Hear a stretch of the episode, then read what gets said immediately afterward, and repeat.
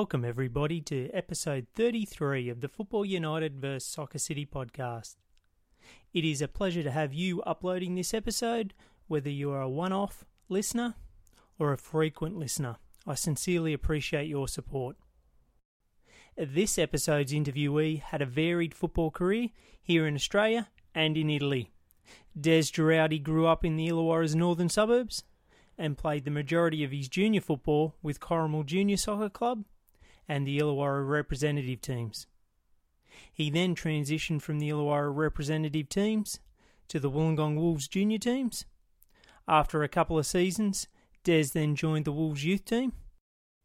From this point, Des then had experiences with the AIS, FIFA Under 17 World Cup with Australia, Empoli in Italy, and then back to Australia in the A League and here in Wollongong.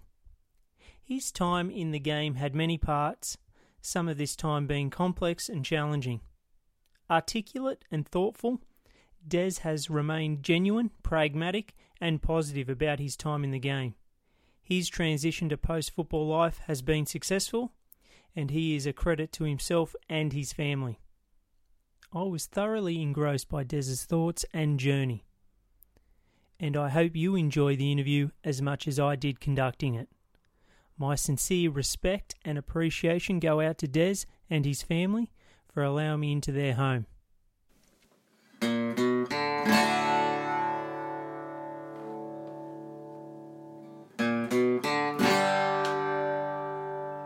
Oh, welcome, everybody, to the Football United vs Soccer City podcast.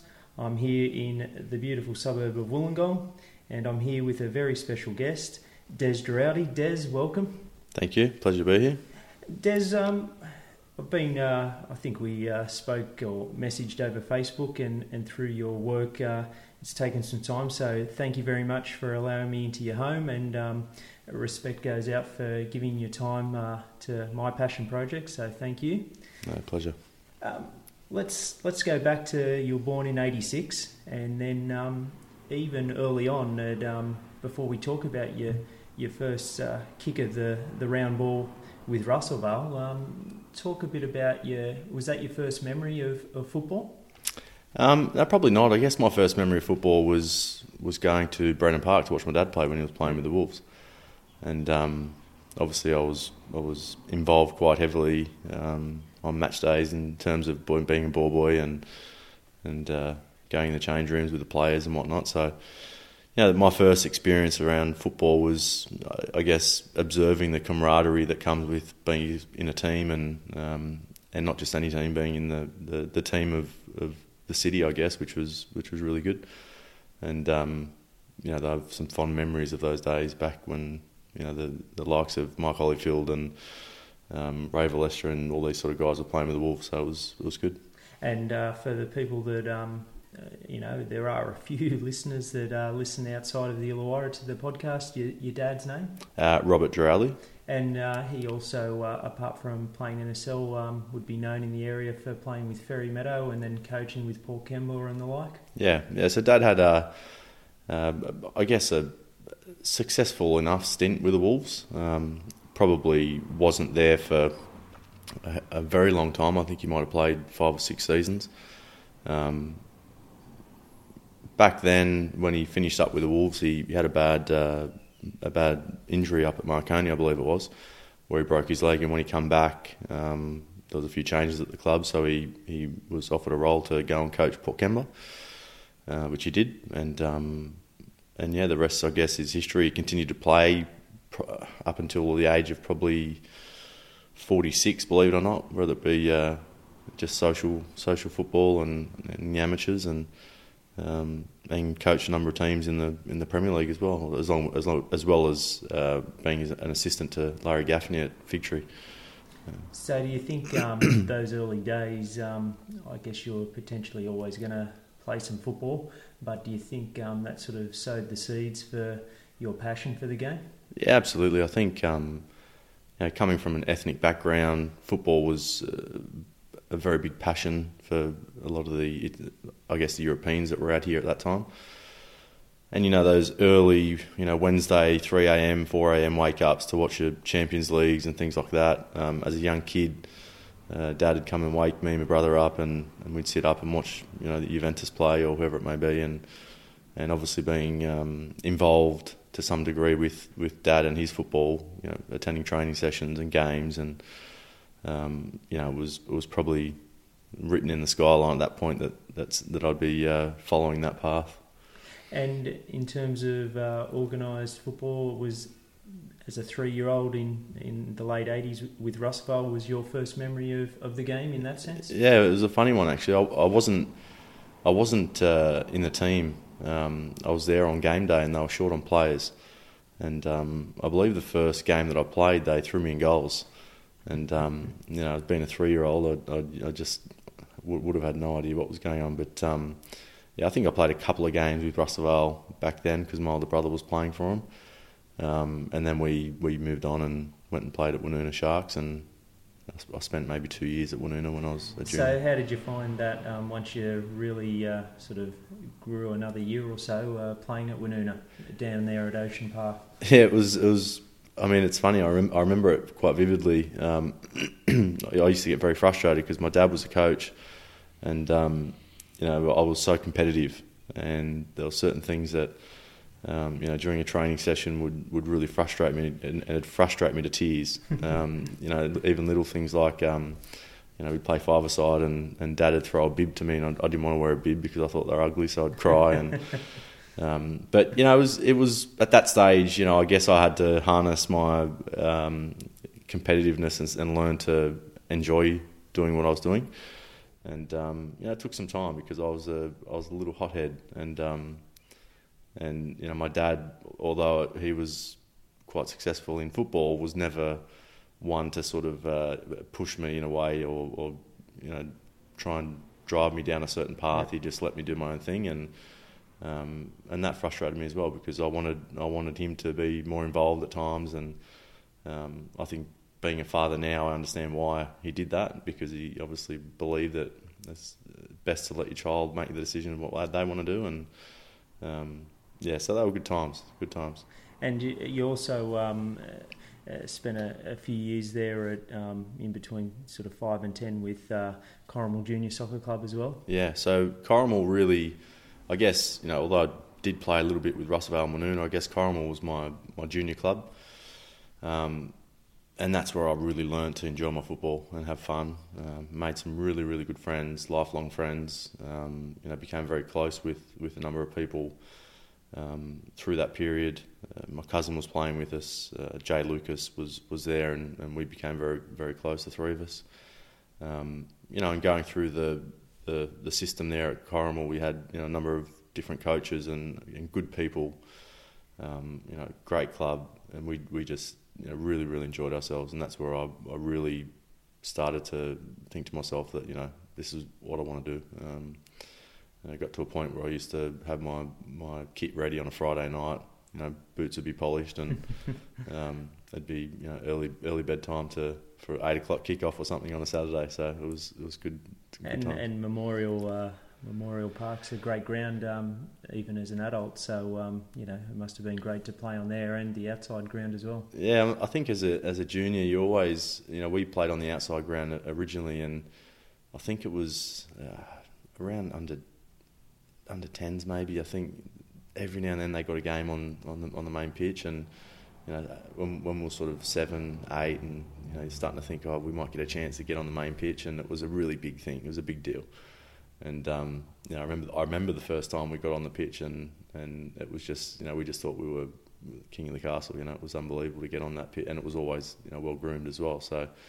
Um, yeah, really exciting, and, and Memorial Park is is obviously a special place for a lot of people in yeah, in that area, and um, a lot of big games have been played there, and it's a it's a you know it's a it's a field that a lot of people have fond memories of. Yeah, totally agree with that. So uh, at that point in time, uh, and like you said, you really had a, I guess a, a, sort of appetite or wanting to do more in the game, and really loved it. So it, that was obviously translated into your skills um, and and that meant that you tried out for the Illawarra representative team. Yeah, I think um, you know, growing up, I, I, was I was never technically the most gifted, um, and and that was that was something I was probably aware of. I knew that I wasn't. You know, there was guys like Jay Lucas who technically were just phenomenal at, at a young age, and um, you know, I was never technically gifted, so I knew that I had to, I guess, bring something else to the table, which was probably, you know, just the competitiveness, the drive, the determination, um, and work ethic. Um, I always pride myself on, on working super hard. Um, and yeah, we uh, we trialled out for the um, Illawarra side, and um, I was fortunate enough to, to make the team. And actually, um, from memory, I think I played uh, in the Illawarra side a year a year above, so Okay. I, I, doubled up. Um, so the first year, um, I played with some of the older guys, and um, Alan Thompson was the coach. Yep. Um, and I, you know, really just really enjoyed that. I think I probably learned a lot in that year because I was younger than everybody else. And then, um, and then I stayed back again. I think it was the 11s. Um, and then, uh, yeah, stayed back again and played that next year with the 11s. And then obviously the new boys came through like Jacob and Kieran Dean and Lachlan and Tynan Diaz and Ruben Tadkovic and those likes. Um, so yeah, that it was a it was a good experience for me that first year playing um, up a up an age group, and then um, and then being able to stay back and and play again um, that second year. And and what about that sort of transition to junior representative football where you're, you're pretty much going away every other second week and, and playing against you know better teams than in the local league? Did you uh, sort of cherish that opportunity as well? Yeah, we we, had, we always had a pretty strong uh, youth system in this region, um, so we were always competitive, and even at, at that age, um, you know, we'd go up to Sydney and play all different teams, and um, you know, we were really competitive.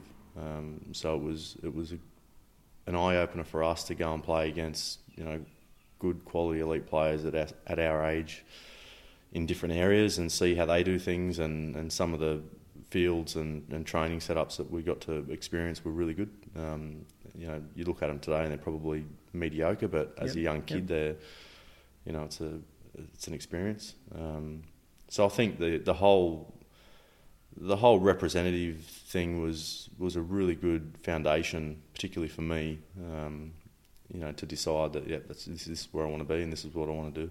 So after uh, representing for a couple of years there at the Illawarra representative team, it, it then transitioned to the Wollongong Wolves uh, junior setup. Um, uh, what was the feeling amongst yourself and, and the guys that you're then with the Wolves? Yeah, that was that was unreal, I guess, because you know, as a young kid, and football's changed a lot uh, today, uh, particularly in this area, because as a young kid, all we aspired to do was play for the Wolves. Yep. Um, you know, growing up, the Wolves was the pinnacle um, of football here in this region, and um, I don't think there was a game that we missed at Brandon Park. Um, you know, the players at the time we looked upon as being absolute superstars, um, and you know that first year, um, standing in the change rooms at Brandon Park, getting our, our tracksuits um, sized up was just phenomenal because we had you know we had the Wolves kit on and it, it was the it was the proper logos and um, you know, they're they're just the little things that make you you know just tick Yeah, and um, and it was really exciting. So you know that first jersey um, that you put on, um, you know, has the Umbro symbol and, and you know you just think to yourself, you know, this is unreal. And in terms of, I guess, um, most of the, because you're playing with Jacob and I've spoken to him previously, a lot of those guys continued the way through that strong team that you had, but um, was it a bit better playing on Brandon Park at home games and whatnot? Oh, absolutely. I think um, as we as we got a little bit older, um, you know, playing at Brandon Park was uh, again similar to Corrimal. You know, you you always want to play on the main pitch, and we Yeah. typically played played on the outside pitches. Um, it wasn't until we got a little bit older that we had the opportunity to play on the main pitch, and, and that was a big deal. You know, even if it was training on the main pitch or, or playing on the main pitch, um, you know, Brandon Park, um, it was an icon in terms of a football stadium here in Yeah. Illawarra. But again, you know, looking at some of the, the stadiums that are out there today, it's probably, um, you know, it's, well, it is very outdated, or was very outdated. But Yeah. um, as a young kid, you know, you, you see past all that, and you just look at the the, the magical uh, experiences that you have there, and it, and it becomes this this Bigger thing in your mind.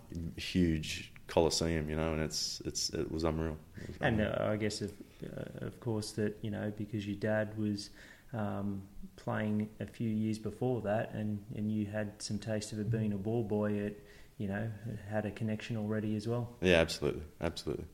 And then just you know, I guess back then, you know, you'd probably get five or six thousand people at the ground, and you know, five or six thousand people at Brandon Park was was a good atmosphere. Yeah, definitely. Um, I remember we played uh, Adelaide City um, in in one of the finals, and um, I think Costa Salpacidi scored a double. Or there, there might have been twelve and a half thousand people there, and, and the atmosphere was just electric. Um, and you know that that's that's a, a memory that, that I'll always remember. Um, you know, and, and I've been to some, some big football games around the world, but um, you know, no doubt that one of those games there, or particularly that game there, is, still stays in my mind.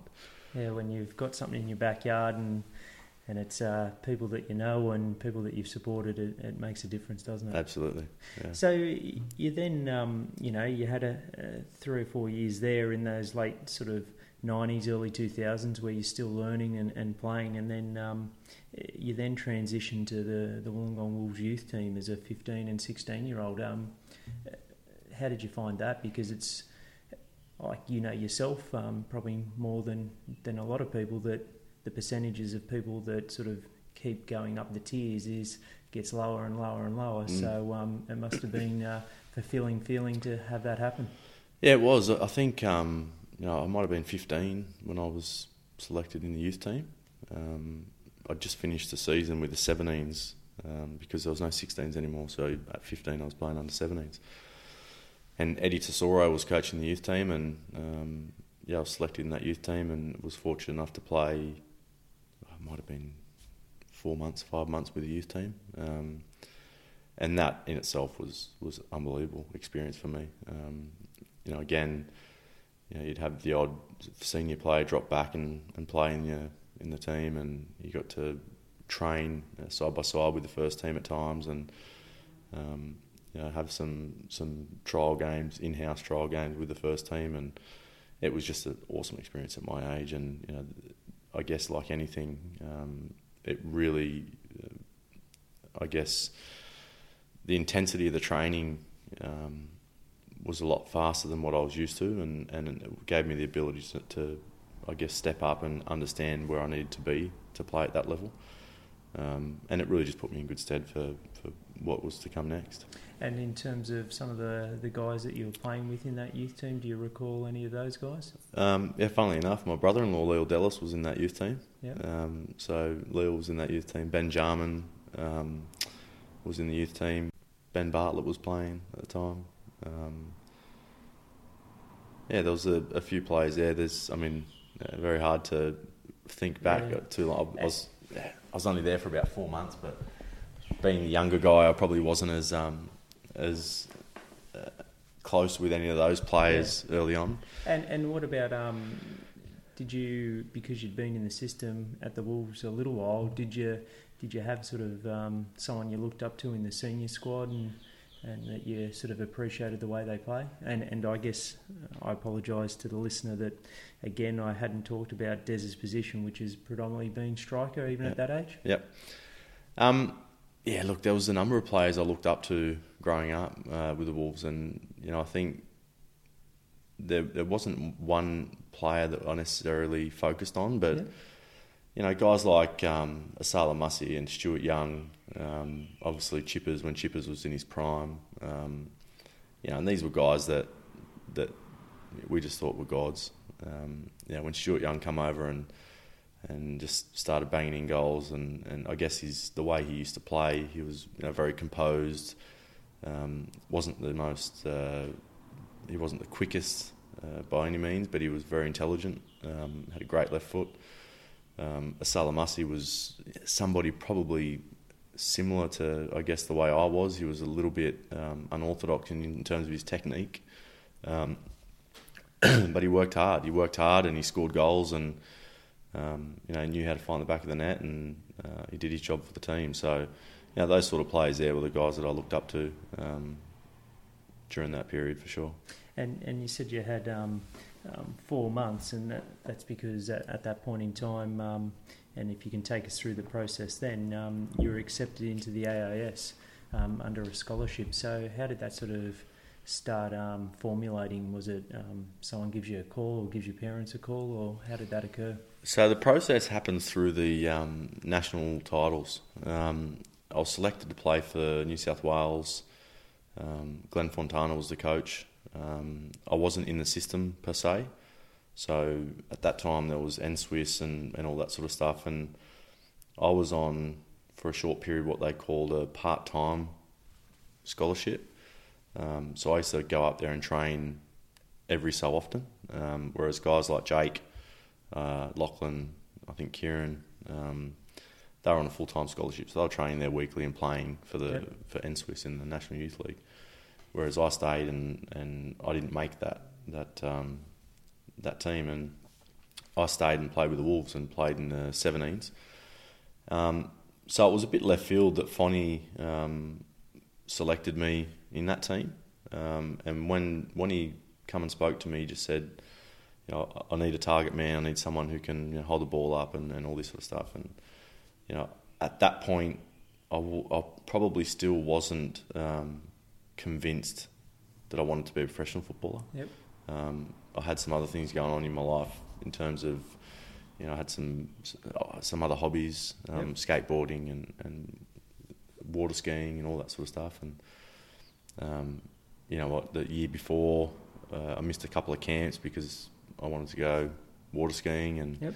things like that. So, you know, I had a good year that year. We won the the grand final and um, I think I finished leading goal scorer for the for the season, which was good. And Fonny uh, gave me the call up. Um, I hadn't participated in any of the camps prior, so it was it was left field. But um, it just so happened that um, we had a a, a really good uh, competition yep. Um, tournament, and um, I think I ended up leading goal scorer of the of the, of the competition. And Steve O'Connor, who was head coach at the Institute of Sport, was there, and um, he come and spoke to me and asked if I'd be interested in a full time scholarship at the Institute. So it was just right place, right time, and, and I guess uh, you know Fonny threw me a bone, and um, I took the opportunity and was fortunate enough to get get the gig at uh, the Institute. And in terms of say, um, I guess your mindset at the time, like you said, you weren't 110% focused on, on football. You were doing some other sort of skateboarding, water skiing, and the like. So you you missed camps. You know, you you loved your football, but not to the extent where you you did it all the time. So did part of you sort of have to contemplate? Well, this is a great opportunity, but am I really up for it? Yeah, I think I think it was so. It was around the time that that Fonny had called me. Um, that I kind of made the decision that yeah, this is what I need to focus on. Yep. Um, and to be fair, you know the the confidence that he instilled in me at that age. I remember a number of training sessions and and pre get pre match talks and you know halftime talks and you know he he made me feel like I was invincible. Um, yep. You know, and, and, he's always been very good with um, with a lot of youth players, um, and that's when I really thought, okay, I've got a chance here. I can, you know, I understood that I wasn't technically the greatest. I understood that, you know, there was a lot that I had to work on. Um, but I, I accepted that and I, I, accepted the challenge and I just thought, well, what a, what better place to do it than, you know, in, in, the best breeding ground in the country and under the best youth coaches in the country, which was Ray Junner and Steve O'Connor at the time. So um, I made that decision when I when I went to New South Wales with with Fonny and um, you know, my focus was was purely then on football.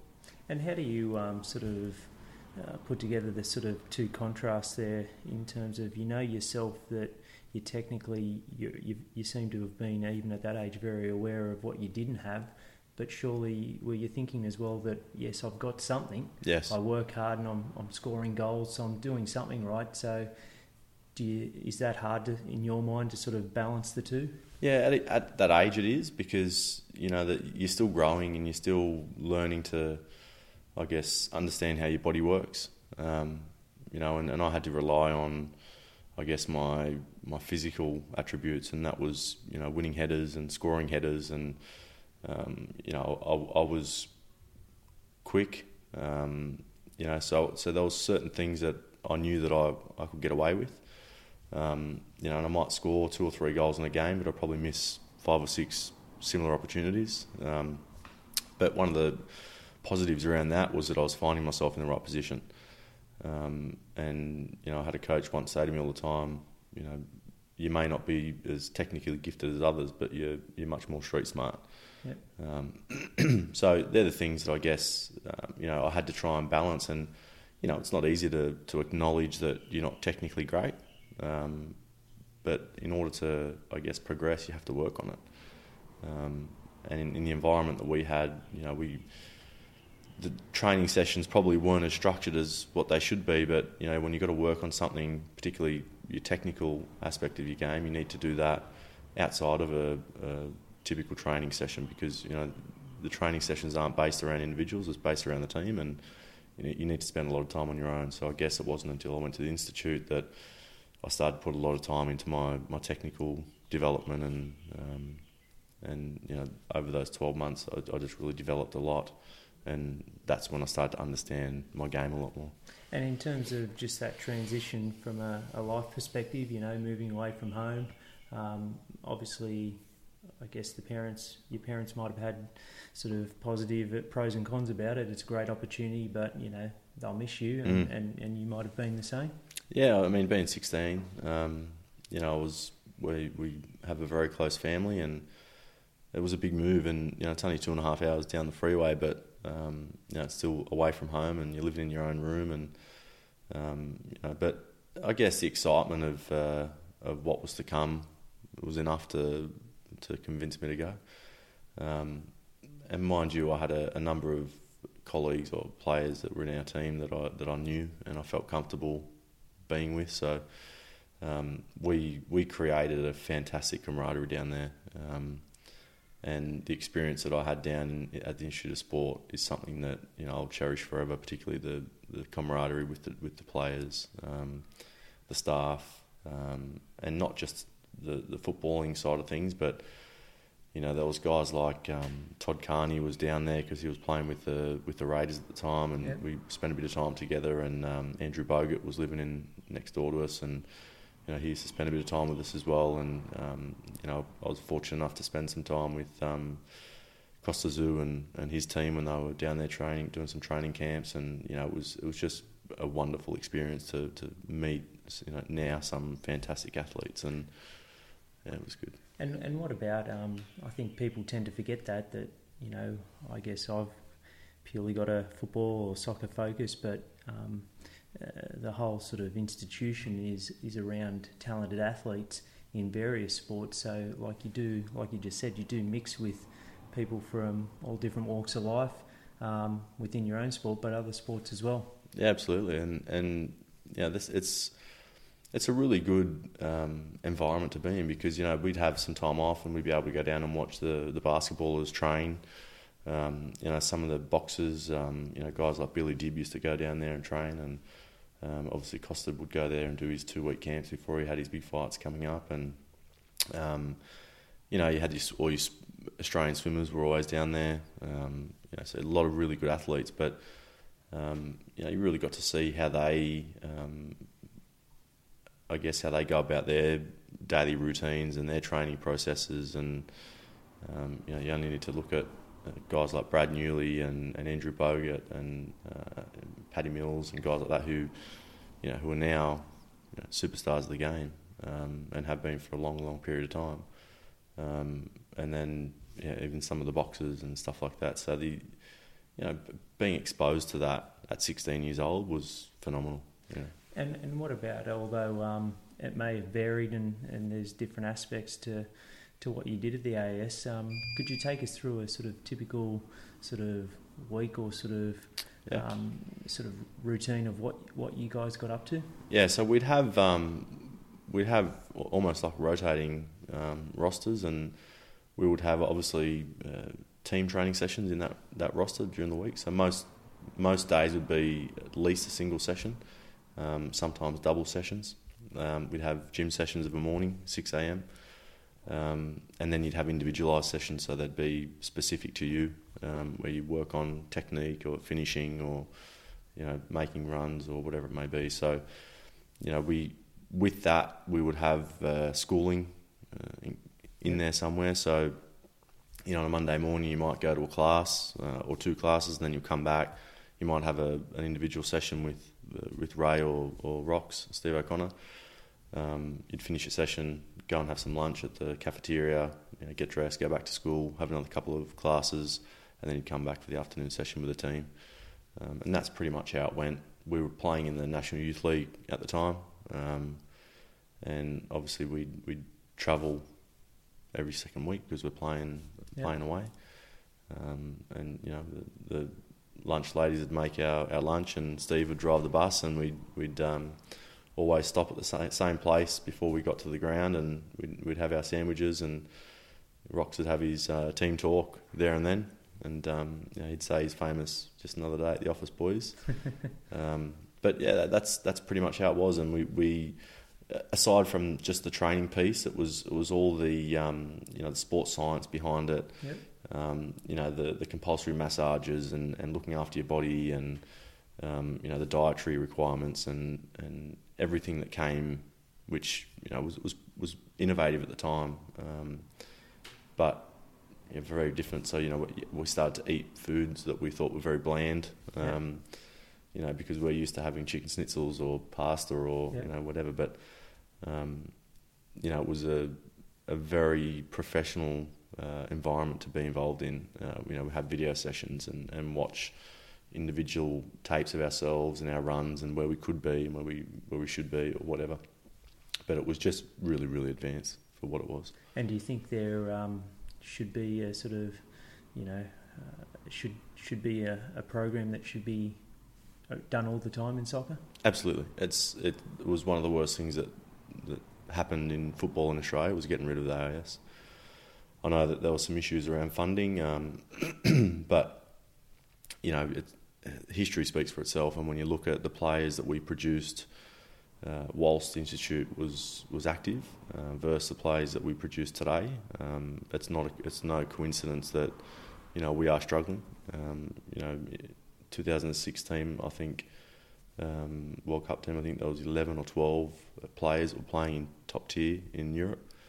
Um, if we look at our team today, um, you know, I wouldn't say that Scotland is top tier. I think it's a yeah. it's a good league, but um, you know, apart from Aaron Mooy, uh, Mat Ryan, um, you know, there's not many other players that are playing in the top tier. Um, you know, a couple of guys are playing in Germany, but other than that, um, you know, back then starting eleven was were superstars in the world around the world. You know, um, playing for clubs like Liverpool and and, and Lazio and um, you know, obviously, Lazaridis was at Birmingham and, and, Leeds United and Newcastle United so and all the these types the of players. The program's definitely got a place. The the program, and, and that's that's not even taking into consideration some of the players that Australia missed. Um, you know, there's a number of players that end up playing for Croatia and a number of other countries, and, yeah. and stuff like that, who went through the system, um, who who chose to go and play for a, a different country, but um, you know, these days you know, the whole system is, um, yeah, I think is is very different to what it used to be. And, and do you think? Um, sorry to interrupt. Do you think um, that um, you know? And we'll talk about the rest of your career in this interview. But do you think um, that the stuff you learned there um, on the field and off the field, and the camaraderie, but you can take it to other parts of your life, and you still utilise it in in your your vocation these days now. Absolutely, yeah, absolutely. I think um, you know I was fortunate to take a lot of what I learned from football um, into my post football career, and you know it's hard, it's a hard transition. You know when you finish playing professional football, and I finished at a young age. Um, it's a hard transition to understand what you want to do with your life, because you know, at, at 19, 20, 21, you think you're invincible. You think you're just going to be a professional footballer the rest of your life, and and nothing else matters. So, you know, I was fortunate enough to take those, I guess, the, the foundations of, of what I'd learnt into uh, post career. Um, because, you know, and, and, I'll get to it a bit later, but, you know, I, I did go through a period when I came back from Italy um, where I had, I had a big ego, and, and that probably um, hurt me more than um, any of my injuries or anything like that. So, you know, I had to again, I had to recognise that and and then understand. Okay, why did I have that? Why was I portraying myself the way I was? Um, and then you know, find a way to, I guess, overcome that.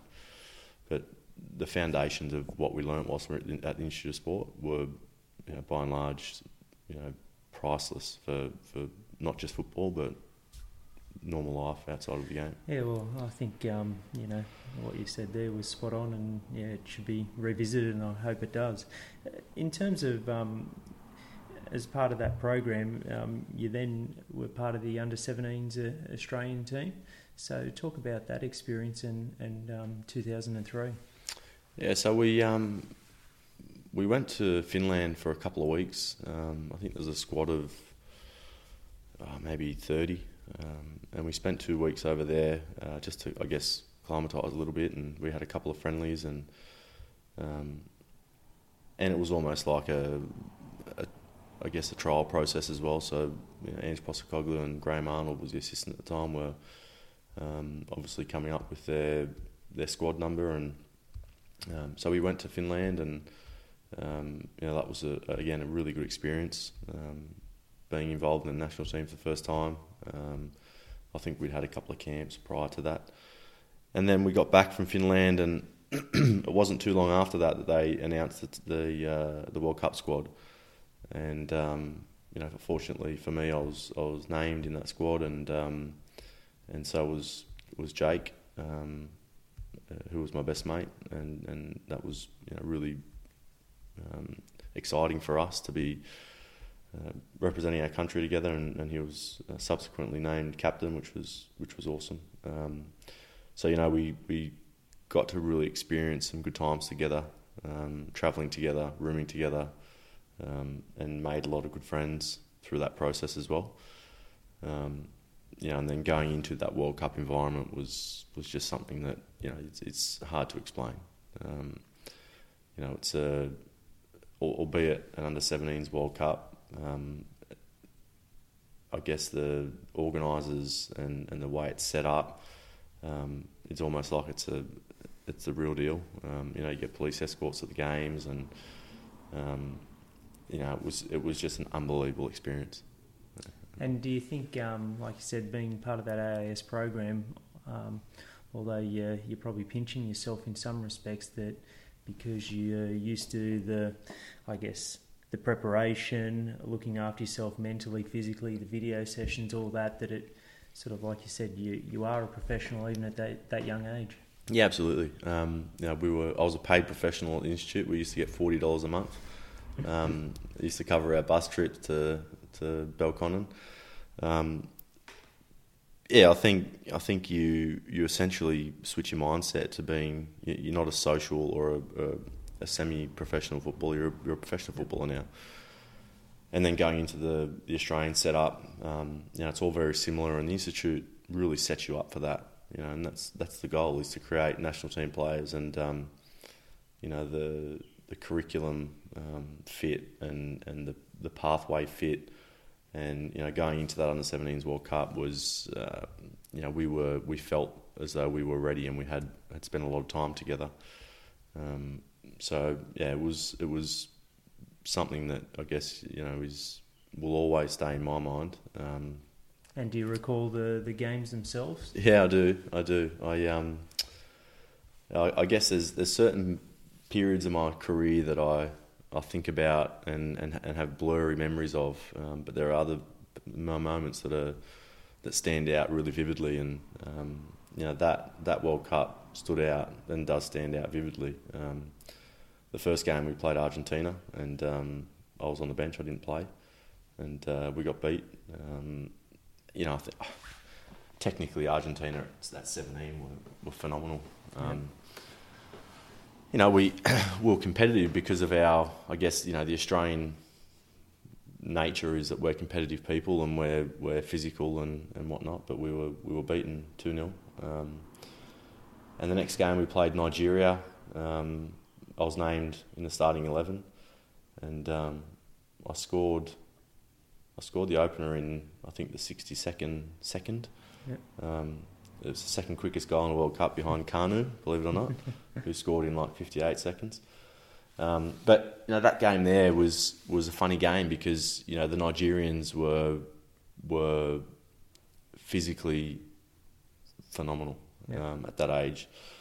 Um, you know they had a number of players like John Obi Mikel was playing; he was captain at the time. Um, Isaac Luke was there; I think he was at Manchester United. Um, uh, Isaac Promise, sorry, and um, you know they had a lot of a lot of good players, and, and we went up one 0 um, and I remember uh, there was a period in the second half where uh, a ball had been put through, and I was one on one with the keeper. The ball was bouncing, and I just lobbed it over his head, and it's it's bounced on the six yard six yard box and went over the crossbar and landed on top of the net. And you know, it's one of those moments that I think about today and think if only that had gone, Gone in, in. um, you know, it could have changed the whole out, or I guess the whole um, result of the game, and also where we ended up in that World Cup. So, you know, we ended up getting beat two one. Um, it was a game that we we were well in it um, for most of the game, although they were very very physical. But you know, it's it's disappointing because I look back at that one game and think, you know, that what could have happened Yeah. you know, and this is what 17 years on, 18 years on. Um, so it was a really good experience, and you know, I was a bit disappointed that the, the following game against uh, Costa Rica, I was left out again. Um, And does uh, sorry to interrupt there, but does Ange or Graham um, speak to you about the reasons why, or is it pretty much just uh, okay, this is the squad and, and people deal with it? yeah, no, at the time um, there wasn't any conversation as to why or you know, who's in, who's out, and, and Yep. why and why not. Um, you just accept it, and, Yep. and, and I accepted it. Um, but I was disappointed to not play in that game, um, particularly that I, that I had uh, scored in the first game and, and in my mind played relatively well. Um, but I remember after we got beat by Costa Rica, um, Graham Arnold had to had to leave early, and I was in my hotel room and he come and knocked on my door and walked into my hotel room and um, he actually said to me, he said, Des, um, I just want to say um, I'm really proud of what you've achieved and uh, what you've done. And you know, if I don't see you um, in a senior setup in the future, I'll be very disappointed because you know you're you're, you're a credit to the to the shirt and um, your work ethic and everything is fantastic, and I've got high hopes for you. And that that was enough for me to say, you know, someone believes in me, and Yep. um, you know, Ange gave me an opportunity to play, and, and that in itself was, was good as well. And you know, there's other players out there that um, deserved opportunities as well. So I, I don't um, hold any grudges at all around that. And you know, I guess um, you know the, the subsequent uh, result of that was I was left out of the twenties uh, Yeah. World Cup squad when Ange was coaching them again. So you know, maybe his opinion was was different to, to I guess Arnie's because as soon as Arnie took over, um, I was back in the frame again, particularly through the uh, Olympic qualifications and whatnot. So I was playing every week. So um, you know, football's a matter of opinion, Yeah. and and I think that Ange was back then um, and still is now. Um, you know, a phenomenal coach, phenomenal coach, particularly. Um, you know, he used to look beyond the curve. You know, Yeah. he's, he was he was thinking, you know, well well above whatever everyone else was thinking, and, and everyone thought he was crazy. Um, but you know, you see what he's done for Australian football here, and then now what he's doing in, in Japan, and um, you know, he's he's one of a kind. And and and post that um, that World Cup for the 17s World Cup in Finland, um, you signed your per- first professional con- contract with Empoli in Italy. So talk us through that because I guess you know, I'm a, I'm a bit older than you, but you know, me growing up, um, you know, watching SBS, Serie A, you know, you used to. It sounds strange to some people that might be listening that are a bit younger, but you had to wait the week after to watch a bit of the highlights and a sort of match of the round, and, and Serie A was was the best league. So, Mhm. um, how did it come about, and, and what were you feeling? Um, so, funnily enough, uh, Vince Grella and Mark Bresciano's agent was at the game against Nigeria. Um, and he made mention to the club about this Aussie kid. Um, and then the club inquired, and um, I was contacted uh, by a gentleman who asked if I'd be interested in flying over to Empoli, um, which I did. And Um, did you like? Were you sort of saying to your mum and dad, "Well, geez, this is just crazy," or Well, at the time, they hadn't offered me a contract. They asked me to go over and, and have a look a at bit me. of a look? Yeah, and um, and I played one trial game uh, with the team, um, and I think I scored three goals or something in the trial game. We played a Serie D side, side or something like that, so and, it wasn't and, and Empoli at the time were in Serie A. in Serie A that Yep. first year. Yep. Um, so after that day, um, they offered me a contract. Um, obviously, I was not 18 yet, so I couldn't sign the contract.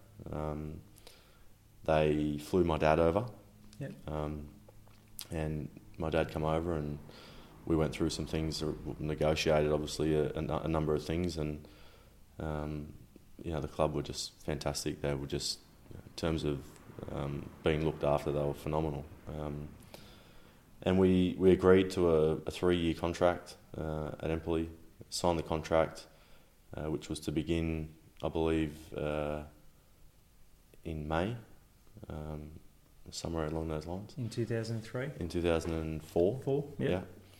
And um, yeah, 2004, I think it was. Yep. And um, so I had some time to come home and, and spend some time back here, which they didn't want me to do. They wanted me to stay. I think they were a bit concerned that I wouldn't return. Okay. Um, but we gave them my word and, and said that you know, sign contract signed. I'm I'm coming back. Um, so I came back and uh, and I actually played three or four games with Bally Bally Yeah, Rangers. no. Yeah, I wondered how that occurred because people would know uh, my interactions and um, involvement with the club, so um, that's how it happened. But in terms of um, uh, when you're over there and your dad's over there, um, is there a part of you, and, and, and like you said, he never pushed you, but um, it must have been sort of a proud moment that, you know, your dad's over there, um, he's helping you with this contract and, um, you know, your heritage um, as well in terms of that Italian heritage as well to be sort of getting signed up in Serie A. Yeah, I think um, you know a lot of people, particularly um, the ones that haven't been exposed to it, don't understand the reality of uh, professional football. Um, they think that it's all champagne and roses. Um, you know, you sign a, a deal with a Serie A club um, or any professional club in Europe.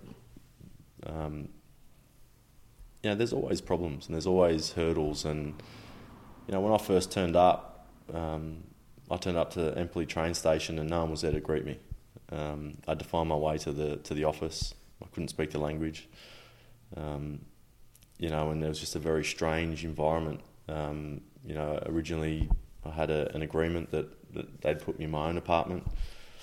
Um, and then I got there and lo and behold, they'd put me in with a group of, you know, 14 or 15 other kids. And I just immediately went, no, this is not going to happen because, you know, if I was going to be living on the other side of the world and Yeah. focusing on my football, this is, that was part of the agreement. Um, so they ended up putting me back into uh, a hotel, and I stayed in a hotel for probably four to six months. Um, and it was an apartment. It was a hotel, but it was an apartment Yep. Um, until I found my own place. And um, you know, things are things are not always what it seems. You know, and um, it's it was an eye opener. Training, uh, you know, at times training on um, you know in minus five degrees sleet. Um, you know, the, the pitch gets so sloppy and it's that cold that the, the mud turns solid, hard. Um, you know, even playing games on gravel and things like that, and you know, people don't get to see that sort of thing. They just see the the Sunday TV games and, and the TV product. Um, so it's you know, it's not as as glamorous as what people first think. Um, my first professional contract was, um, I think, seventeen and a half thousand euro a year. Yep. Um, you know, which which is at the time it was like forty eight cents to the dollar, so that's call it thirty grand um, Australian dollars. Um, not a lot of money. No. Um, so, you know, you come back here and people think, you know, you've signed with with a Serie A club and you know you you're on the big bucks and all this sort of stuff, and um, you know, that's not the case. It's just Um, an opportunity that you really absolutely. been given. So, Absolutely. so what were you? Um, I guess when you get over there and, and these things sort of start to occur, the apartment, and then um, you know, like you said, the language. So you're really on a steep learning curve in terms of okay, you're in one of the biggest leagues, but it's a big squad, I guess. Language, you've got to learn your way around a new city Yeah, um, and learn how to, I guess, where do I shop, um, how do I eat? You know, I've got to cook for myself and all that sort of stuff, and, and even just, I guess, your your family network. So, was that a real challenge as well? Um, it was uh, absolutely a challenge. We one thing we were blessed with was uh, there was a number of restaurants in the city that uh, we were able to eat at um, at the cost of the club, so we could go and eat um, breakfast, lunch, or dinner at any num- a number of restaurants. Um, so we never had to cook, which was great. And um, and you know, we, if we had family or colleagues, or you know, it was, it was all covered by the club, so that was you know, I guess a really good thing. Um, but you know, going back, it, it's I guess the whole culture thing was was a big shock for me. And although I've got an Italian background, I didn't speak the language. Yep. Um, I had you know the, the basics, but it was um, it was a challenge, and I had a, a partner with me um, for about three or four months at the start. Yep. And which meant that every time I finished training, I'd come back and myself and her would watch DVDs in English and um, you know we'd talk in English and there wasn't FaceTime and things like Yep. that back then and so we communicated always in English and we spent our time together. Um, it wasn't until uh, she moved back to Australia and I was on my own um, that I really had to step outside of my comfort zone Yep. and start to learn the language and socialise with my teammates and you know because one thing that again people probably have spoken about but don't understand as much is you know being a foreigner going into uh, that environment you're taking somebody's job essentially Yep.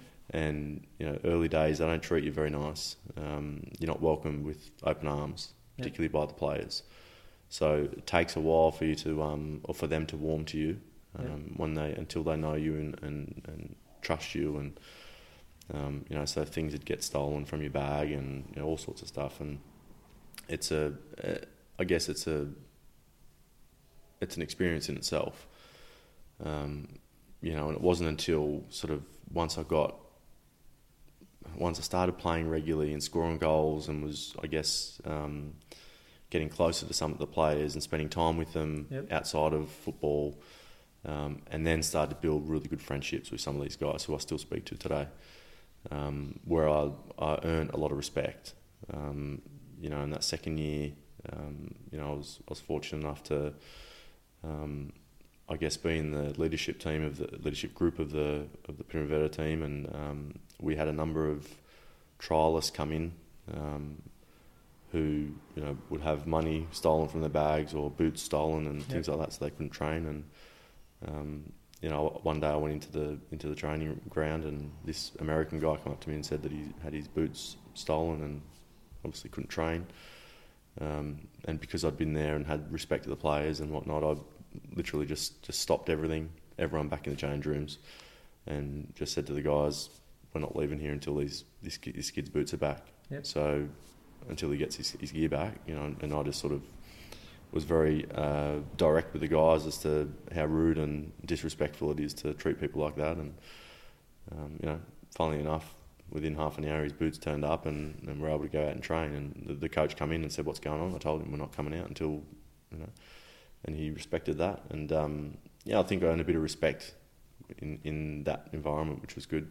Um, and I think they thought that the Aussies were a little bit crazy. You know, they had um, you know, Vinny and and uh, and Bresh were there, and you know, there's a story about about Vince when he when he first went there that um, they they do a they do a, a run, and I did the same thing. I did this run. It's like a testing, yep. and um, and I so they do this run, and you got to do it at a particular pace, and anyway, at the end of it all, um, you know, normally people are, are, shattered, they're gone, you know, and um, Vinny said, okay, I'll, I'll, i want to do it once more. You know, the guy says, you crazy? You go again? He says, yeah, I'll do it once more. So he did it again, and they go, no, these, these, these Aussies are, are, crazy, you know. Um, so yeah, it, we had a bit of a, you know, Vince and, and Mark, I guess, uh, had a built a reputation for the Australian culture and yep. the competitiveness. Um, so they respected that and they knew that we were legitimate. You but know. you still had to prove yourself. Like absolutely, you absolutely, absolutely, and um, and all and all that came from um, what I was able to do on the park when I was playing. So what about um, that experience? You know, um, excuse my ignorance, but are you sort of with the youth team or playing first team or a bit of both, or how do how do, and and how do you get through sort of the language barrier when a coach is sort of talking to you directly? Like I know you might pick things up, but sometimes some things, I guess, uh, I guess knowing the dialect is important. Yeah, there was a lot of um, early on. There was a lot that I struggled with. Yep. A lot of hand movements, a lot of hand gestures. Um, you know, understanding football term um, was probably the first lot of things that I picked up. Yeah. Um, but it didn't take too much. It didn't take too too long for, for me to start speaking, reading, and writing the language once I was on my own. Yeah. Um, I was only young still, so 18, and you know you you're probably able to absorb a lot more at a young age. Um, so I I predominantly played and trained with the with the Primavera team. Yep. Um, I had a number of sessions with the first team, um, and ultimately we, we played in a in a competition um, that was I think was broken up in regions, yep. and we were we were quite strong. Um, so I had um, had a, a, really good season the first season, um, and I scored a lot of. I think I finished leading goal scorer the first season. And the second season, the club got relegated to Serie B. Um, and there was a player that had just retired um, and had taken over as uh, the Primavera coach um, called Alessandro Pane, and he played 550 odd games in Serie A. Um, and he went uh, to start his own coaching career, and um, and he asked me to go with him. Um, so I went and, and he said, you'd be playing first team football," and and did just that. So I went and played under him. And and where was that at? That was at Cuoiopelli Cappiano. I had the name typed out, but I knew you pronounced it yeah. far better than me. Um, so club's now uh, defunct, so it doesn't exist anymore. Um, it was a, it was a strange place to be. Yep. Um, you know, I guess playing first team football was good and playing alongside some really good, talented players. Um, you know, guys like Ilias Sapanis, who you know played for Olympiacos and things like that, um, was fantastic. And um, getting that, you know, at, at 18, 19, um, you know, regular first team football in was was great.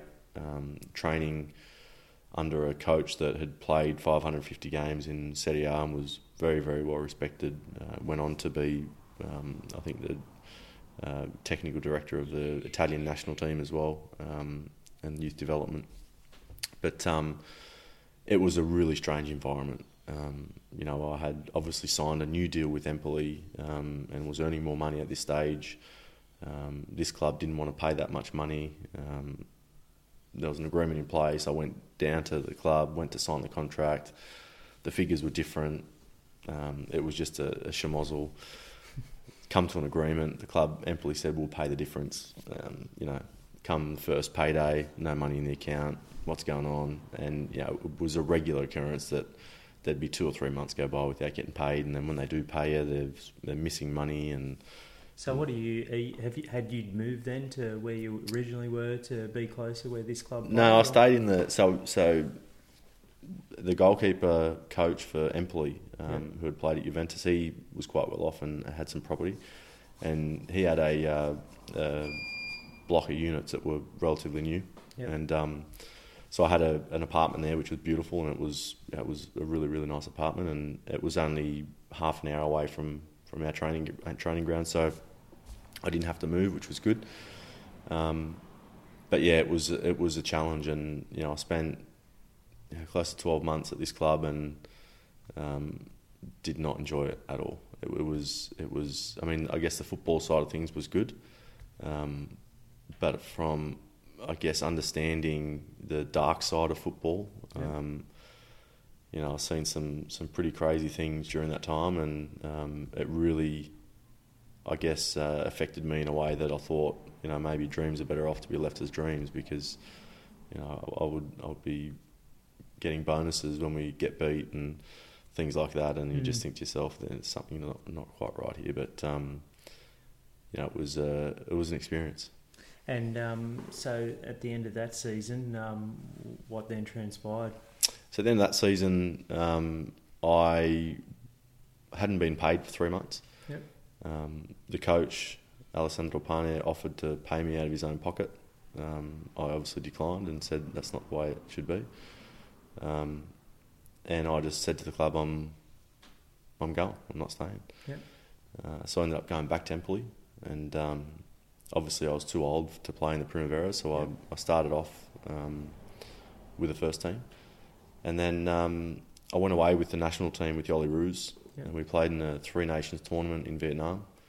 Um, and during that period, Aurelio Vidmar was uh, was the assistant coach, um, and he had asked me if I'd be interested in coming to Adelaide. And at that point, I, I was unsure as whether I wanted to come home or not. Yep. Um, but there was a, there was a small period of about three months where my grandfather was ill, and um, I asked the club if I could come back on compassionate leave for three Yeah. months. And it just so happened to be that uh, Lawrie McKinna rang me up and said um, there's a there's a six week injury replacement at Central Coast because Adam Kwasnik had hurt his knee.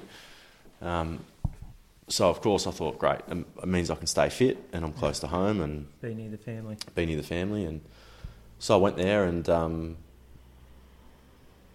trained with the team, met everybody, and first game was up in Brisbane, I believe, and went up to Brisbane, had all my, my stuff ready, and it was literally to the point where we were in the change rooms and I had my bag ready, and then I think uh, one of the staff members come in and said, "Oh, your clearance hasn't gone through yet, can't play." I said, "Okay, no problem." So missed out on playing that game.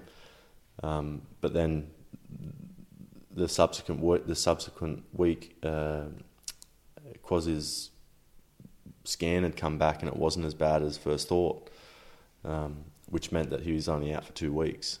Um, so that meant that in the first year of the A League, um, if you signed an injury replacement player and that player came back, the other you couldn't- can't play. Yeah.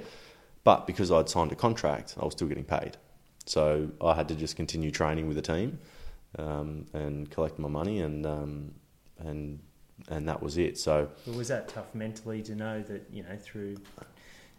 Well, it was good fortune for I guess Adam that he got better, but for you, um, no, you, look, you you wanted to I guess be there and, and do something. I don't think so. I think um, I think if anything, it really um, it really took me back to where and why I wanted to play the game. Yep. the camaraderie they had in that squad that year was probably one of the best environments I've been around, and I was fortunate because they ended up continuing on through the through the finals, and I got to stay all the way through, and and it was just an unbelievable experience for me.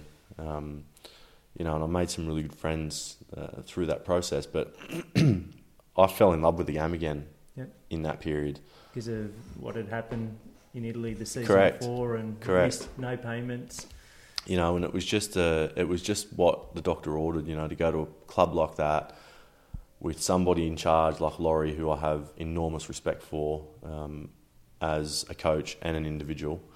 Um, you know, was just so soothing to the soul, and, and the whole process was, was great. Actually, there's a funny story because I was um, still living at home and I was travelling up to training every morning. I was driving up to the Central Coast, and it's a fair um, hike. it was a fair hike, and uh, you know, we'd have I'd, you know, nine o'clock starts. I'd be leaving at early hours in the morning, and and uh, one day Lawrie pulled me aside and he says, "Oh, mate, what's going on? Like you you've been going out on benders or what? You know, you you look like you're you're shattered." And I said, "What do you mean?" He says, "You know, you turn up here, you look like you're a mess." and I said, "Oh, I'm tired. I'm getting up at you know five thirty to drive up here." And, and he goes, "What do you mean?" And he didn't know I was living in Wollongong. He, he, and he just laughed and he goes, far out. He goes, I thought you were on the piss every night. I said, no, that's not the case. So I ended up moving in with um, Wayne O'Sullivan for a little bit, and um, and uh, yeah, that was really good. It was good times. So um, from there, um, you know, you then didn't play any games, and then um, can you talk a bit about um, before you talk about Adelaide United and how that came about, um, about the Olympic qualifications? Yeah, so we had um, obviously went through the process of the Olympic qualifications. Um, had a number of games that we had played. Um, spent a lot, had a lot of preparation uh, through that time, which was good. Um, and the back end of it was during my time at Adelaide when I signed with Adelaide. So the back end of the qualification process was was then. Um, and we had our last game at uh, Bluetongue Stadium. Um, we had to win to progress. Um, I think we played Oman from memory. Yep. And um, and we ended up winning um, and progressed through to the uh, to the the big dance. And it was unfortunate that um, you know I had some injury problems that first year and, and had an operation. And you know I played in in a lot of the games um, prior to that. And when I came back from my injury.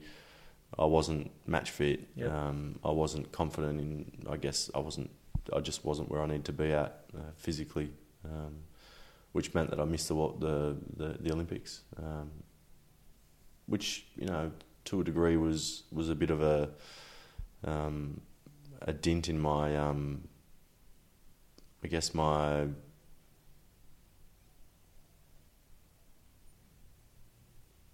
demeanor.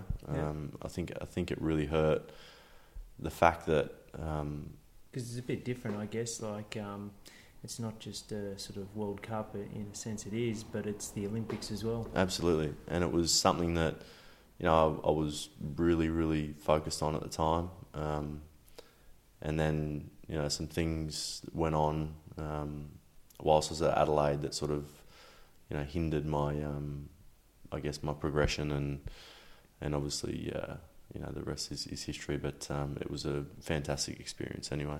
And, and in terms of Adelaide, um, was it an easy decision after what had happened in um, um, Italy, and then, like you said, you were reinvigorated by a Central Coast? That so Yeah, so I had um, approached you to come to Yeah, Adelaide? well, Vidi, I think, had spoken to Kosmina, um, and Cosy asked me to fly out, and I went out there, and he picked me up from the airport and showed me around, and um, I didn't actually have to train or trial or anything. He just wanted to show me the city and Yep. show me their setup, and um, you know, put a lot of uh, time and effort into me, and and treated me.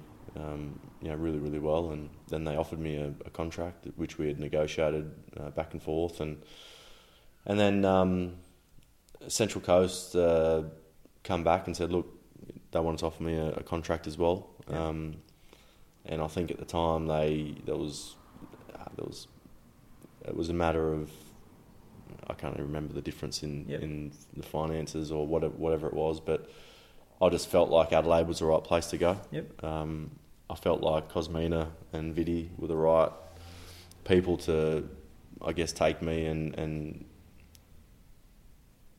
put me in a position where I can, I guess, pro- not just progress, but but but play regularly and Get and, back to where you and get to back to where I wanted to be.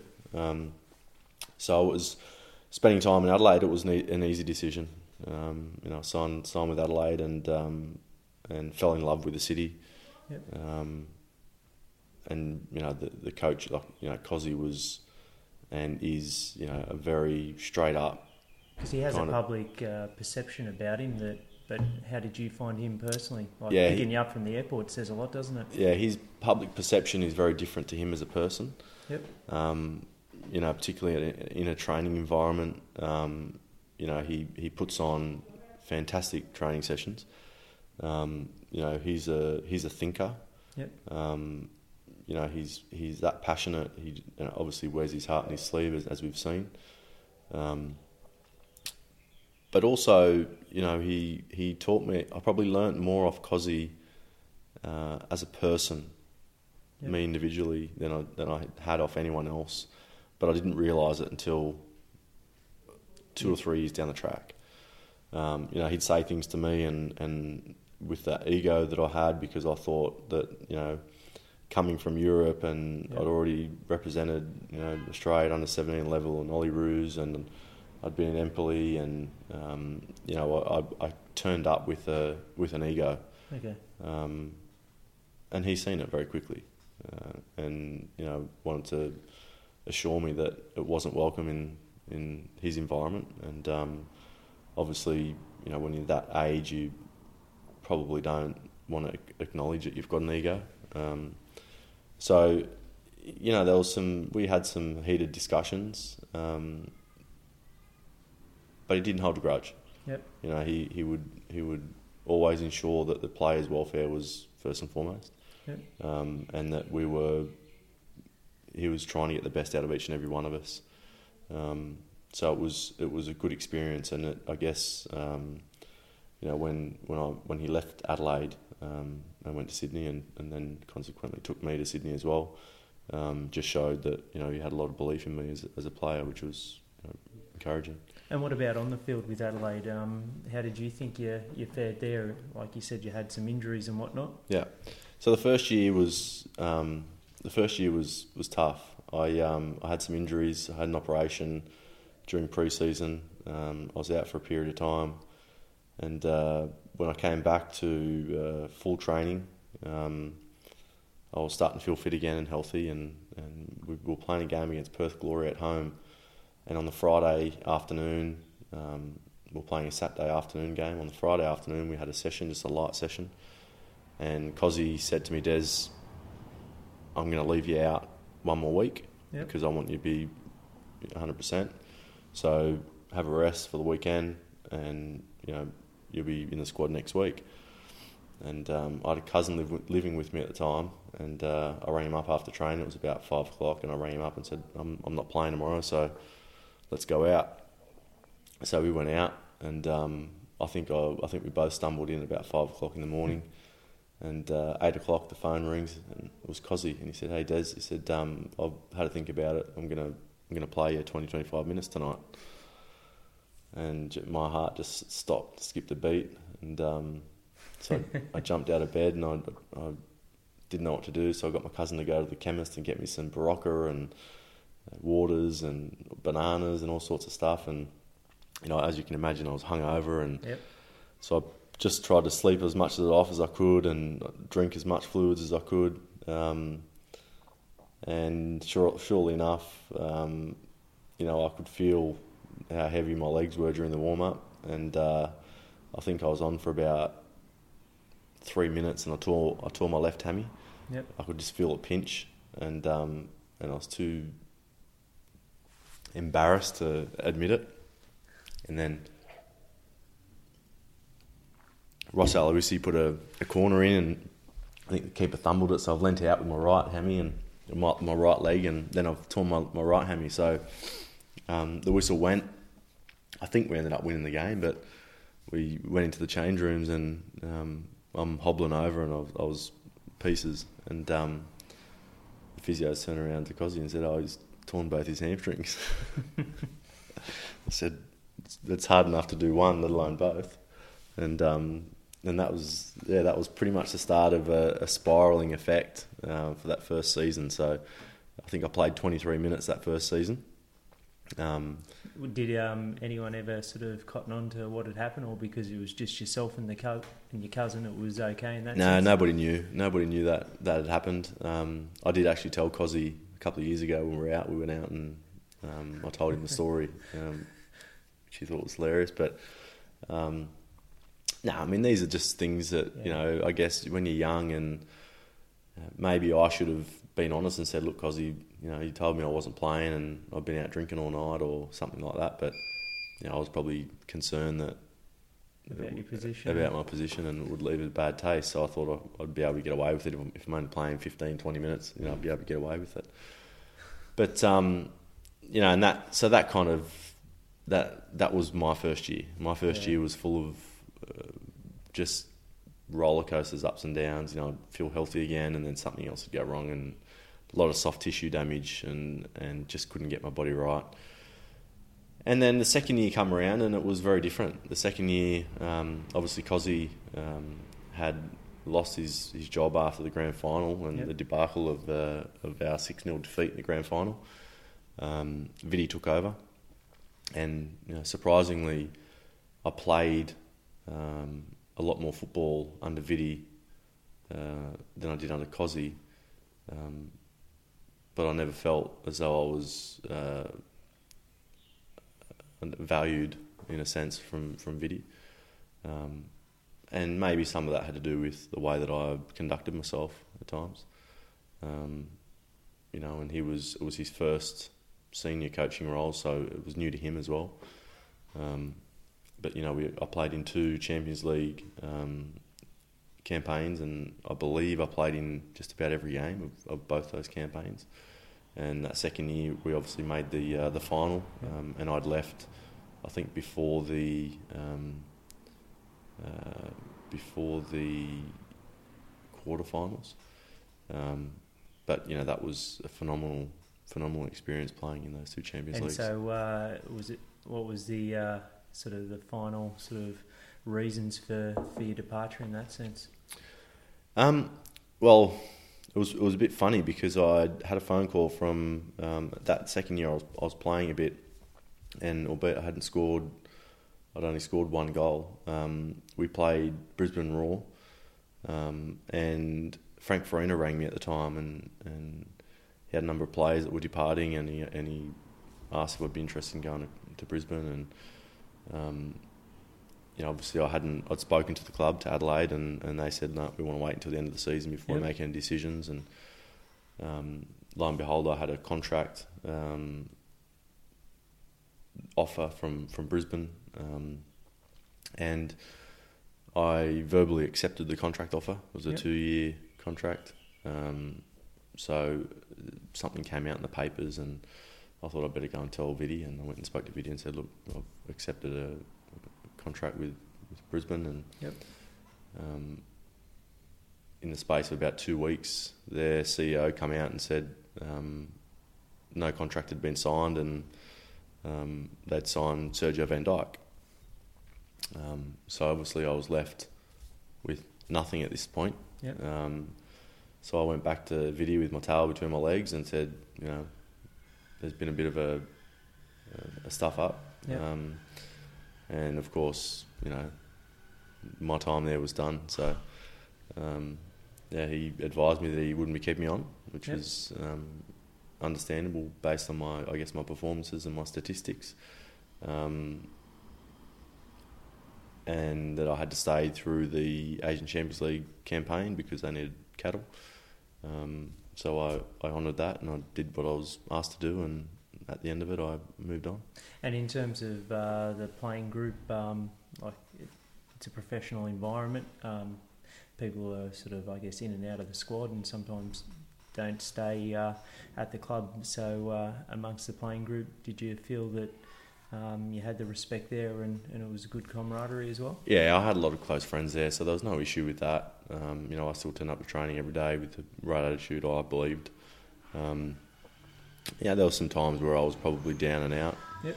mentally and physically, but but um, yeah, it was a challenge knowing that you're not going to be there at Yeah. the time. So, um, yeah, but I had good camaraderie with with the with the team, and um, and uh, yeah, it was it was tough leaving uh, such a good group of players.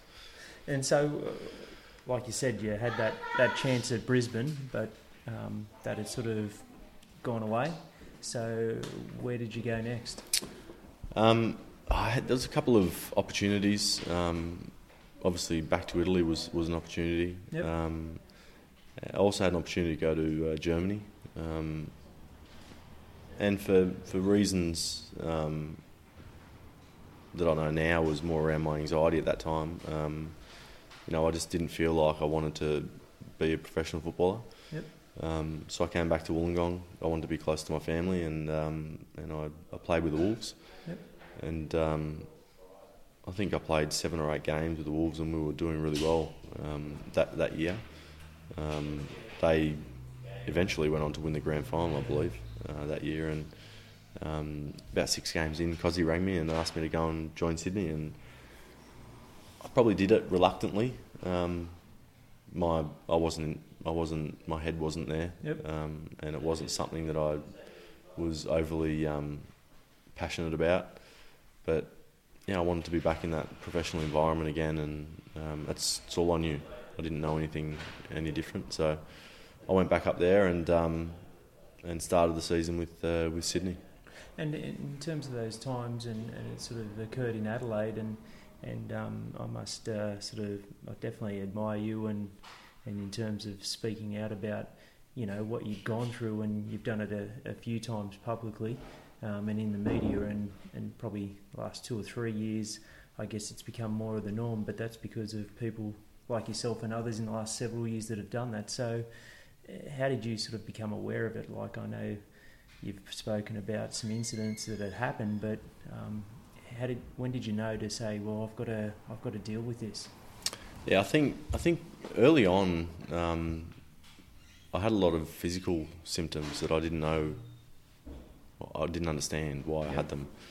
Um, you know, it all started a day before we played Sydney FC at um, Adelaide Oval, and I was at a barbecue at my girlfriend's place, and I had this huge um, hot flush and then massive heart palpitations.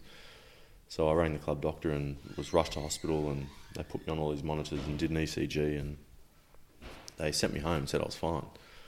And I knew my body, and I said I'm not fine. And Yep. you know, I couldn't sleep. I couldn't, you know. So um, I ended up back in hospital the next day. Obviously, didn't play the game, um, and I had uh, uh, some scans done on my heart. Um, I had to wear a Holter monitor for 24 hours, and um, all these results kept coming back clear.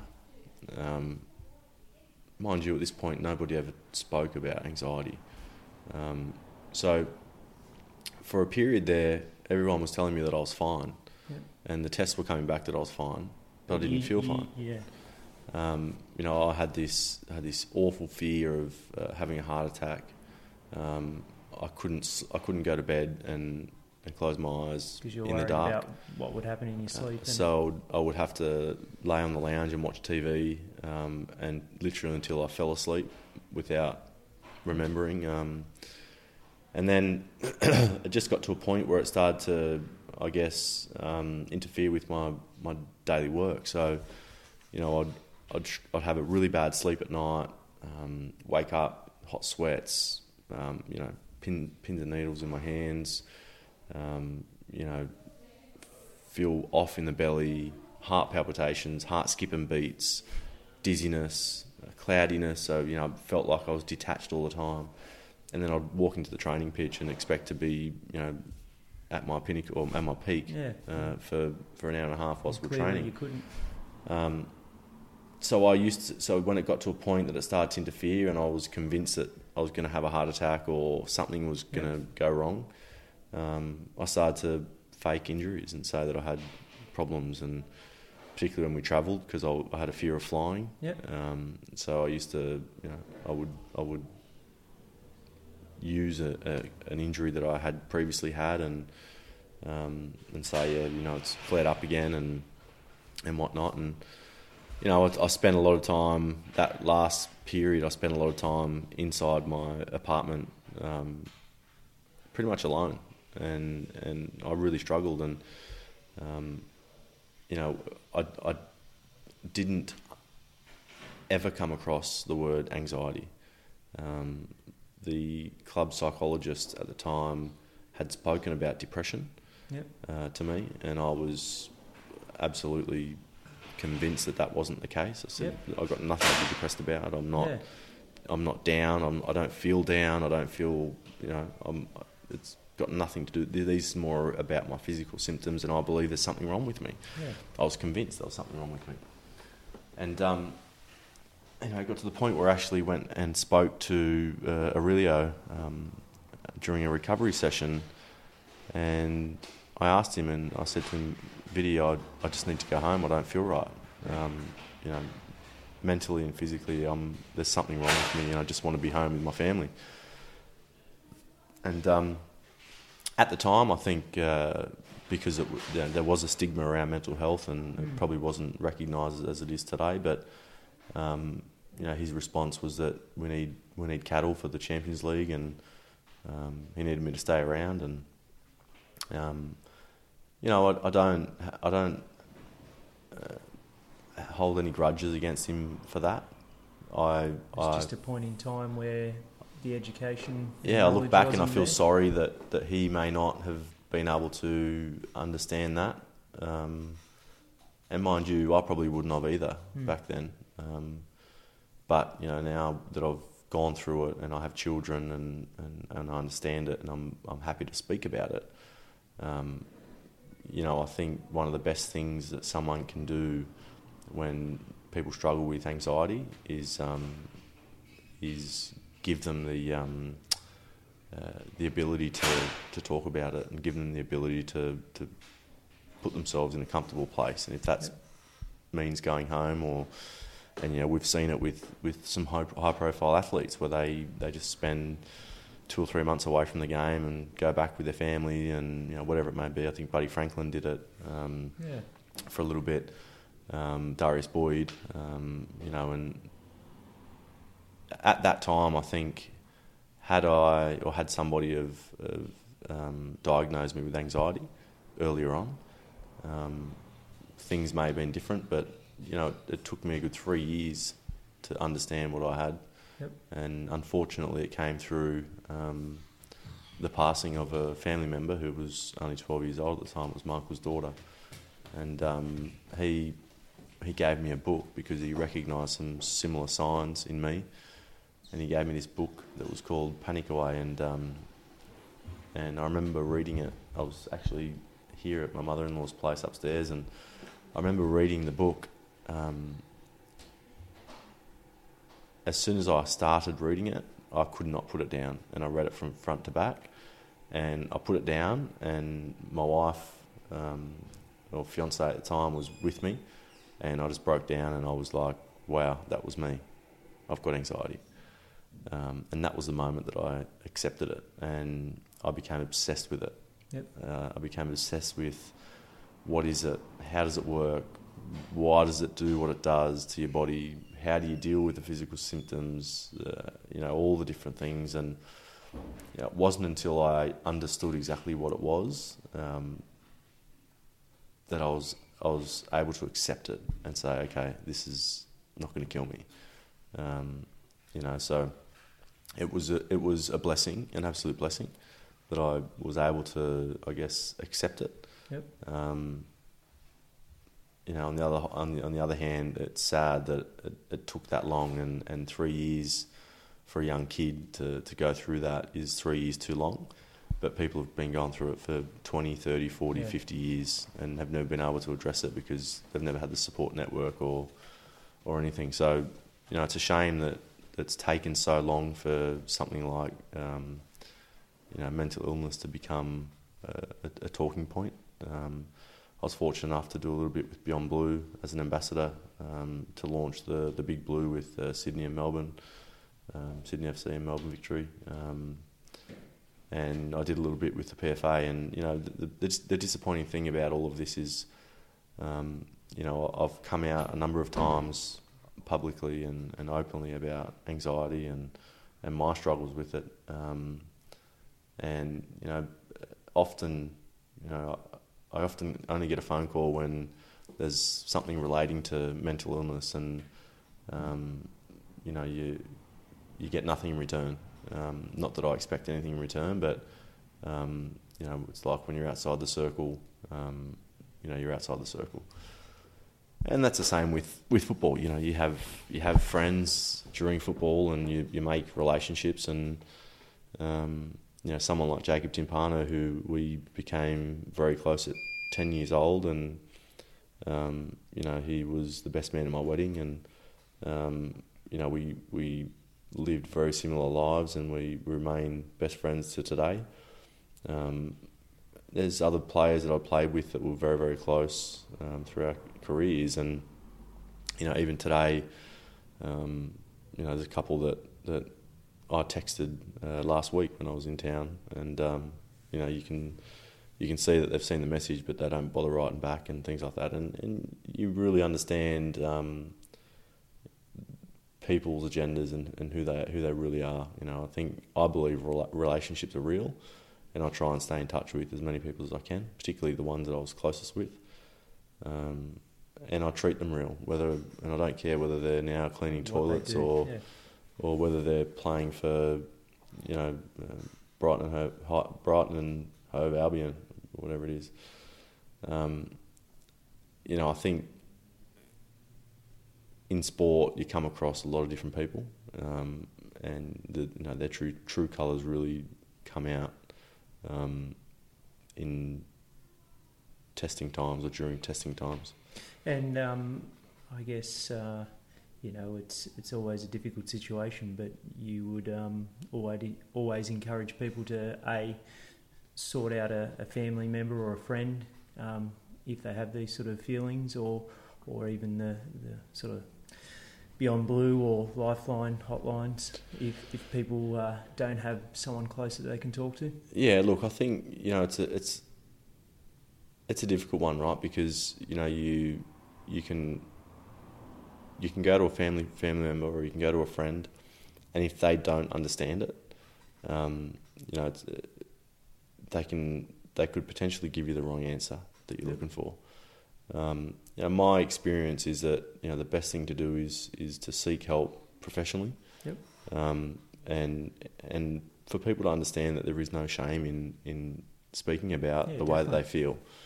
Um, you know, we are human. We have emotions, and um, you know, it's it's okay to be um, unsure of what's going on in your mind or or phys- your physical symptoms and you know, but until you speak to somebody and, and start the process of um, of assistance, um, I know because I went through it it will just snowball. And the earlier that you start to talk to people, um, you know, the, the quicker it, it can be addressed because you know, it's it's incredible the statistics, um, and it's only going to continue to grow the amount of people that suffer from anxiety.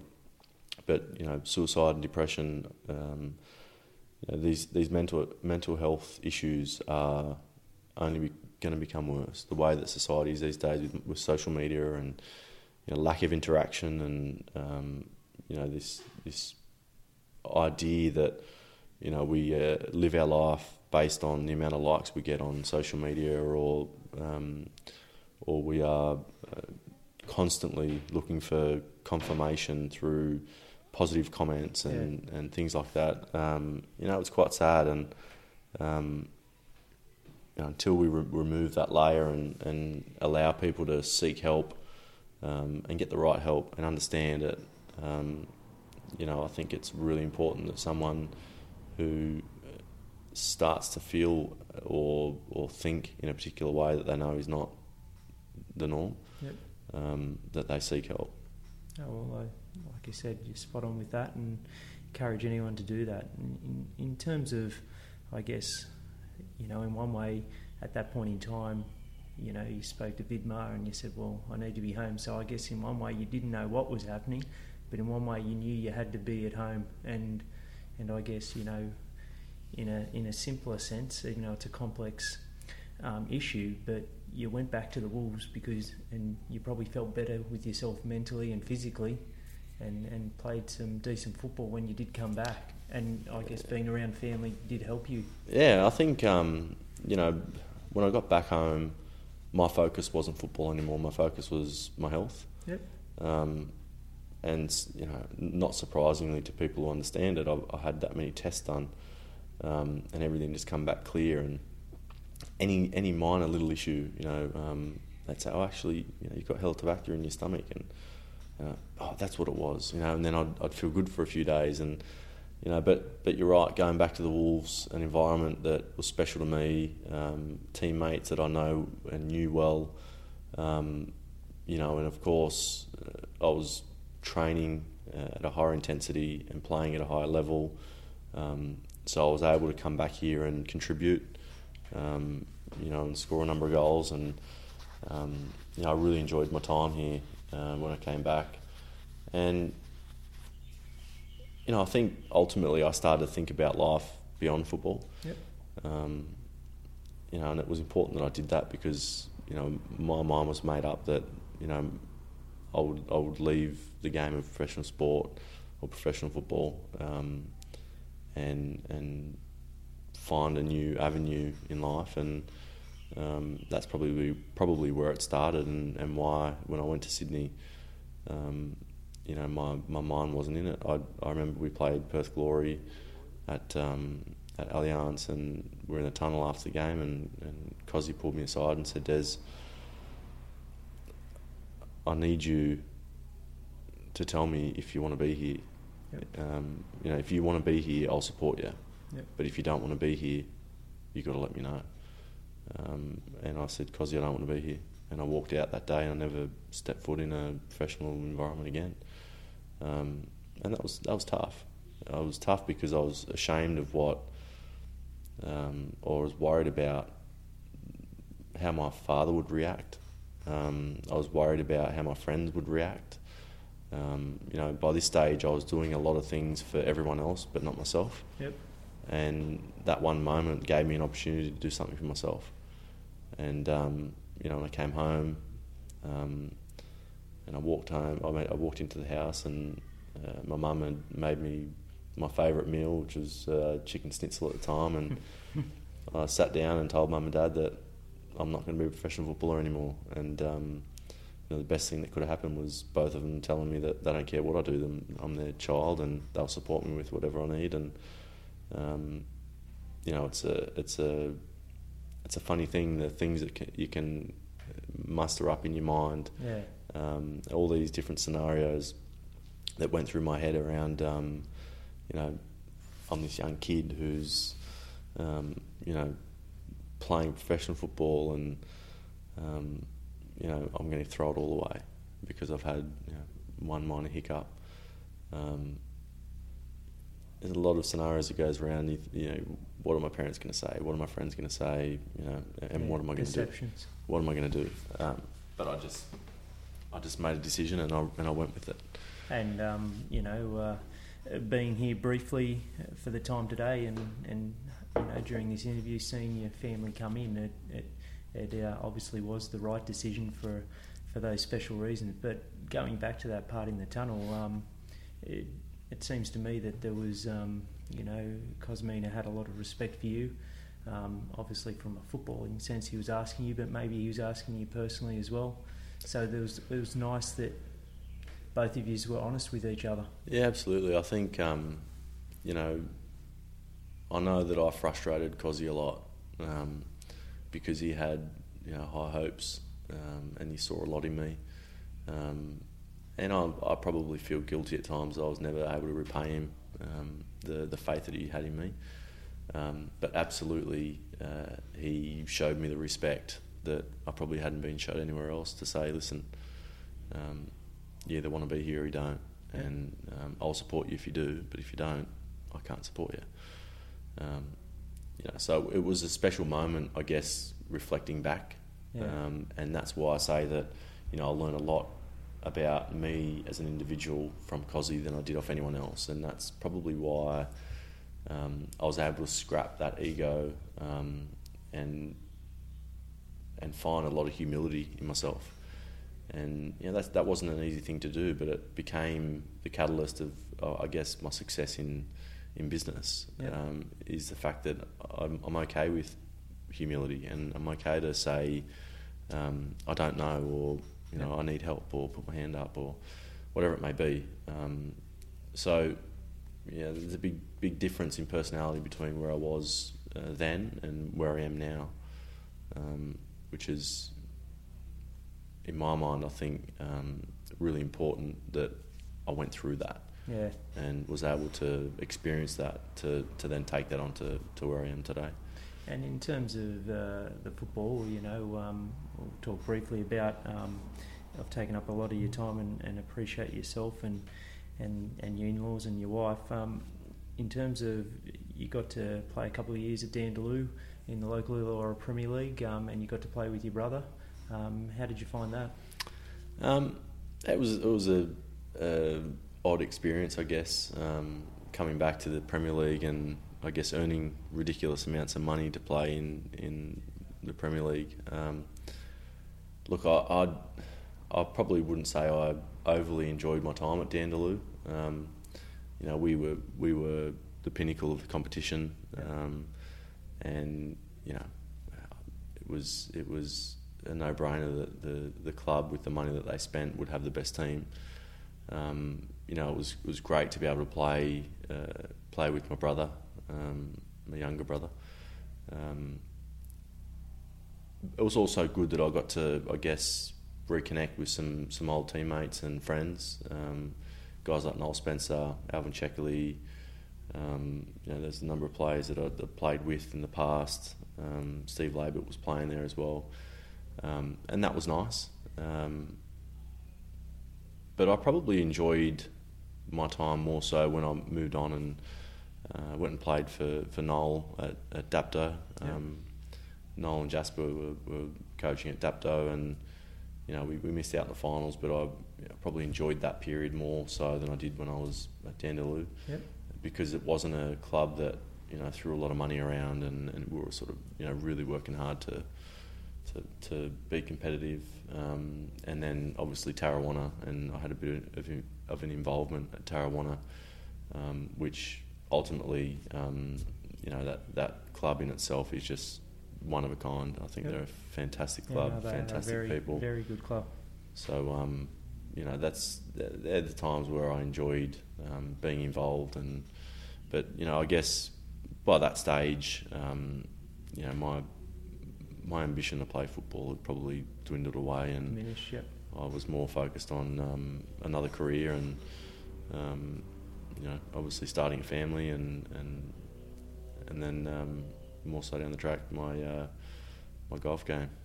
And in terms of, um, you know, you did a bit of coaching there with Fernhill. Um, uh, how did you how did you enjoy that sort of foray into the coaching? Yeah, look, I, I enjoyed it. I think um, it's difficult at, at any, I guess, at Premier League level um, when you come or when you have an intensity um, that's just in your DNA.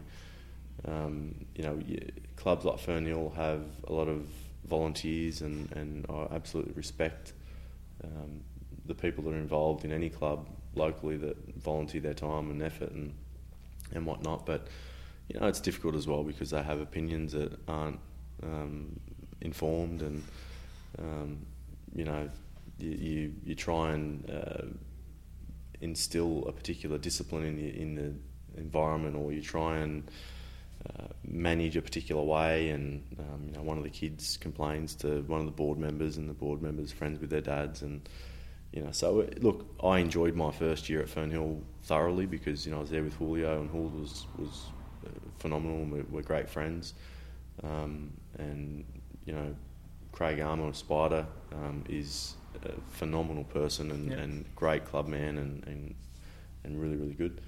But um, you know, there was a few changes the next year, and um, when Pools was uh, asked to move on, I think I um, I moved on as well at the same time, and um, and that was that. But then I ended up uh, coaching again with uh, with Jake when we took over the Wolves. Yeah, how did you find that? Because, like you've said, even in this interview, and he said it himself, you've got a, a very, a very deep friendship, and Yeah. so to sort of combine where you have played to then coach with each other, that must be special as well. Yeah, it, it was it was great. You know, when Jake asked me to um, to be the assistant, uh, I think we took over and the team had nine points at the halfway mark.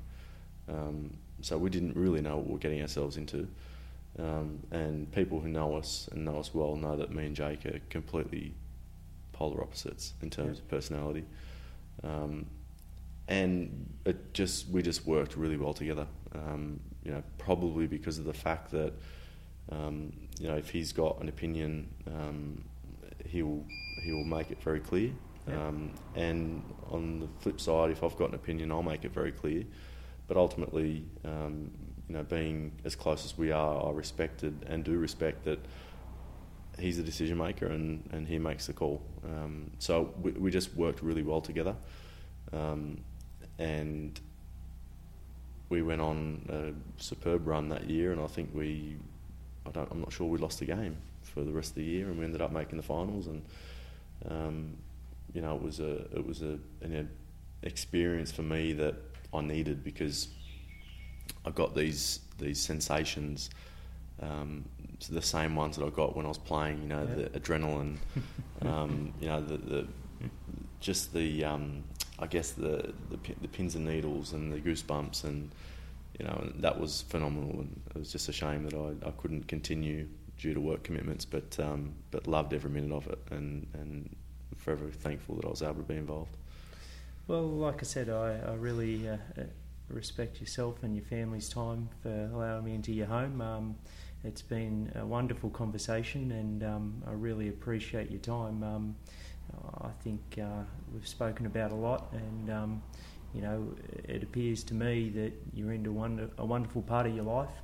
Um, may that continue. And um, Des, thank you very much for your time. No problem. It's been a pleasure. Thank you. Thanks, mate.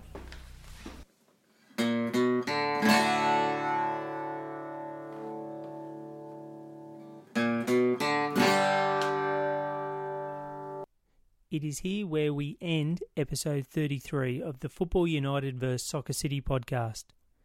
As stated in my introduction, I think Des is a wonderful man, and I am grateful that he could share his journey. I sincerely appreciate and respect the time given by Des and his family.